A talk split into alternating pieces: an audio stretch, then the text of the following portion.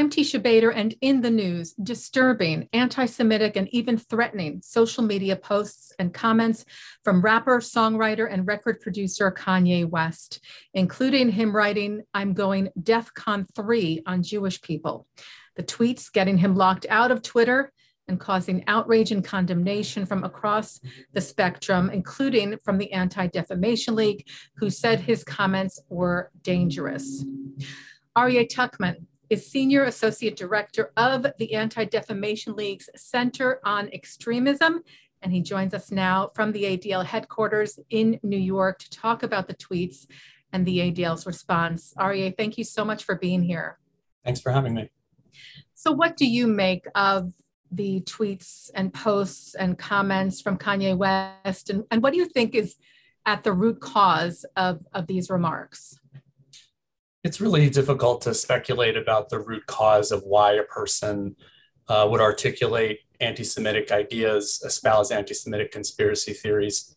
Certainly, some people have speculated that there is an element of mental illness uh, in, uh, in Kanye's uh, background, which may be leading him or exacerbating uh, the way he expresses himself on these issues.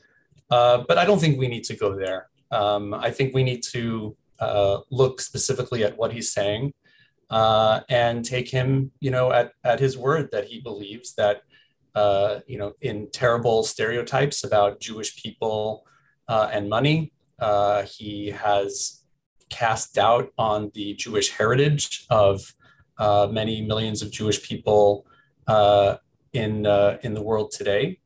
Uh, and the uh, the types of uh, stereotypes that he has been articulating, although they are not directly threatening any one particular individual at a time of rising numbers of anti Semitic incidents and anti Semitic rhetoric around the world. Uh, these types of statements and stereotypes absolutely have to be condemned. I want to just read one of the responses from the ADL. Um, one of the tweets reads Power, disloyalty, greed, deicide, blood, denial, anti Zionism. All of these are anti Semitic tropes that we break down in our Anti Semitism Uncovered Guide.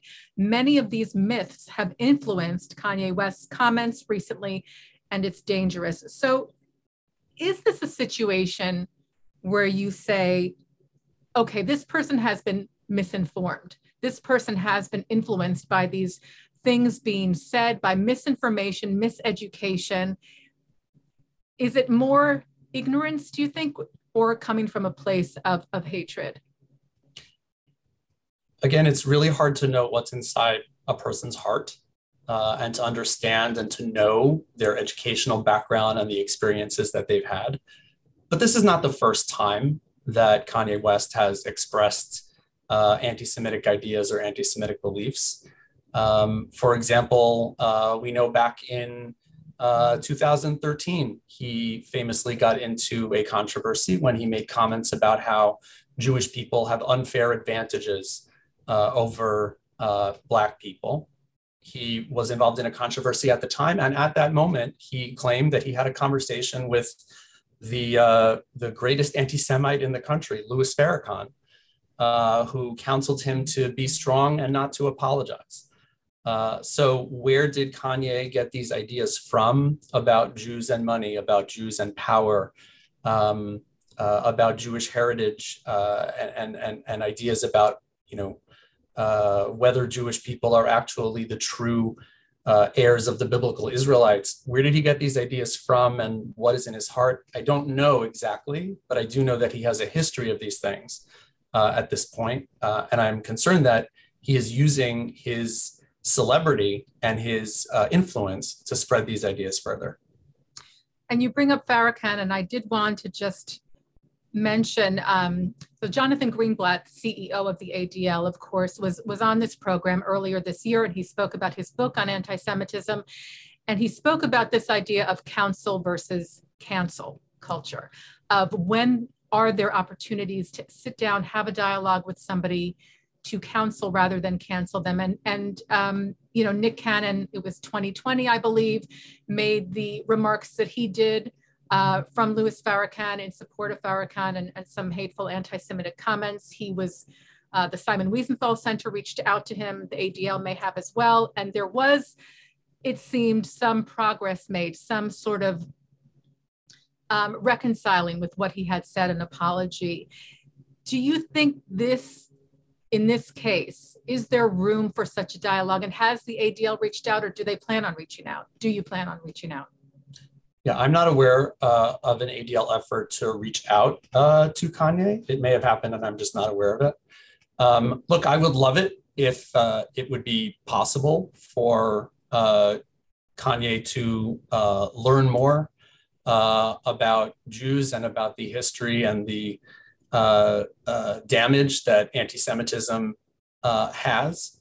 Uh, if there is some way of coming to some reconciliation, to some understanding, uh, I think that would be wonderful. Yeah, and it's interesting, and, and I and I hear what you're saying, and I guess um, it's important to always be hopeful that there is a path um, toward that end. But I do want to just mention uh, mention that uh, the Hollywood Reporter recently um, shared that uh, Kanye was was taped for a show called The Shop, which is produced by uh, the same two gentlemen who produced Recipe for Change. Uh, we aired we just aired Recipe for Change: Stand Up to Anti-Semitism, which Jonathan was was a part of. It's a fantastic program. Uh, Maverick Carter and LeBron James produce it. They also produce a show called The Shop, and they just shared uh, Maverick Carter shared with the Hollywood Reporter that they taped Kanye for a show just a few days ago, that they had booked it weeks back, and that Maverick Carter said he had a conversation with Kanye before taping, given everything that's happened in the last few weeks, and was reassured and, and felt confident that Kanye would be able to have um, a civil conversation um, that was without hate speech and Carter said, um, I'm going to just read this from the article. I believed he was capable of a respectful discussion and he was ready to address all his recent comments. Unfortunately, he used the shop to reiterate more hate speech and extremely dangerous stereotypes. He said, We've made the decision not to air the episode or any of his remarks. While the shop embraces thoughtful discourse and differing opinions, we have zero tolerance for hate speech of any kind and will never allow our channels to be used to promote hate. And again, they pulled the episode. It's not going to air. Um, so this was like a week after or days after all of the backlash and still this is what happened and you know maybe in the future there's there's hope for some for some dialogue but it seems that um that that might be a bit premature but how important are voices like Maverick Carter's, like a LeBron James, um, others who have come out, not just specifically from the Jewish community, but others who say this will not stand, this is not acceptable? Absolutely. I think it's incumbent on people from all communities uh, to stand up, uh, to be sort of upstanders and uh, people who are able to uh, explain uh, to and, and, and announce to everyone that they support Jewish people at a moment when Jews feel historically vulnerable, when they have been subjected to the type of anti-Semitic rhetoric coming out of Kanye and others. Uh, I think absolutely it's it's fantastic to see uh, our allies in the African American community and other communities standing up uh, to uh, reject this type of uh, anti-Semitic rhetoric. Are you are you ever concerned that some of these tropes that Kanye seems to be uh, propagating, and you know, these are ancient tropes that have besieged the Jewish people for so long. Um, the, these tropes of power, of money, of of trying to control, and do you ever feel that they sort of get normalized with with time passing and and it's always surprising to me that these tropes still come up today. We hear them in so many different situations, and yet they're so old. Have they become mainstreamed at all or normalized in any way? And how do we fight against that? Yeah, I think that you always have to look at which population are we talking about and which tropes are we talking about. I think that today, for example, in the United States, it is less socially acceptable to be explicitly or overtly anti Semitic and to articulate the types of anti Semitic tropes and themes uh, that we saw from Kanye and others, it is less socially acceptable today to do that than it was, let's say, 100 years ago. Um, you know, when Jewish children would get beat up on their way to school and Jews would be called Christ killers uh, in churches and things like that. So I think we are in a better place today um, especially in uh, the United States, uh, than we have been in other geographic places and in other time periods in history. So I don't want to lose that perspective. But by the same token, there are uh, places within uh, the US, there are populations uh, of, of people uh, who have ideological commitments uh, to you know, various causes, some of which incorporate anti-Semitism, some of which incorporate anti-Zionism. Uh, and in, in that way, in those communities, these types of anti-Jewish beliefs can fester and spread. And this is an unfortunate uh, example of that, uh, where you have an individual like Kanye West who seems to uh, have picked up uh, amount of some degree of anti-Jewish animus, or at least uh, the acceptance of anti-Jewish beliefs and stereotypes uh, that he is elevating and sharing with millions of followers today. And that's really, of course, also one of the core issues and the ADL brings that up. Um, you bring it up in your tweets. Also, is this huge platform that he has, and of, you know, perhaps he has been misinformed. Perhaps there are ideas that he is not educated enough about and is ignorant about. And, you know, there's always that fear that all these people that there's so many people now that that those ideas are being exposed to that perhaps will just latch on to that and that's a huge number and, and a really a serious issue. Anti-Semitism is a virus. Uh, it's a virus of the mind and it's a virus of the heart.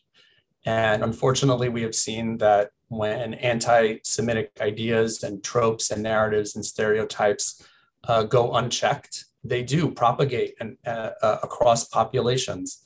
Uh, this is especially true in the age of social media when a single influencer with uh, the you know the press of a button uh, or on the tap of a phone is able to send their ideas about Jews uh, to millions of people. Uh, so again, it just underscores the need for us to denounce these ideas, to educate where possible, but to denounce when necessary, and make sure that these ideas don't get further purchased among other populations. Absolutely. And, and again, also just to, uh, you know, reiterate that there have been many people who have come out in Hollywood and beyond Jewish organizations from the, from the Black community, as you mentioned, that have been very, very strong in their stance against what Kanye said and, you know, firm in, in the absolute unacceptability of this kind of hate speech, whomever it targets. And, um, and perhaps there will be a point in time where a dialogue is possible with him. Um, you know, I, I know that you do incredible work at the ADL and the Center for Extremism as well. And uh, there's always so much to be learned and so much to be shared. So thank you so much for for what you do at the Center for Extremism and for sharing some of that, some of those thoughts and uh, analyzing the situation with us here today. Thanks. It's been a pleasure. Thank you so much. Aryeh Tuchman is Senior Associate Director of the Center for Extremism at the Anti Defamation League, and we thank him so much for his time today.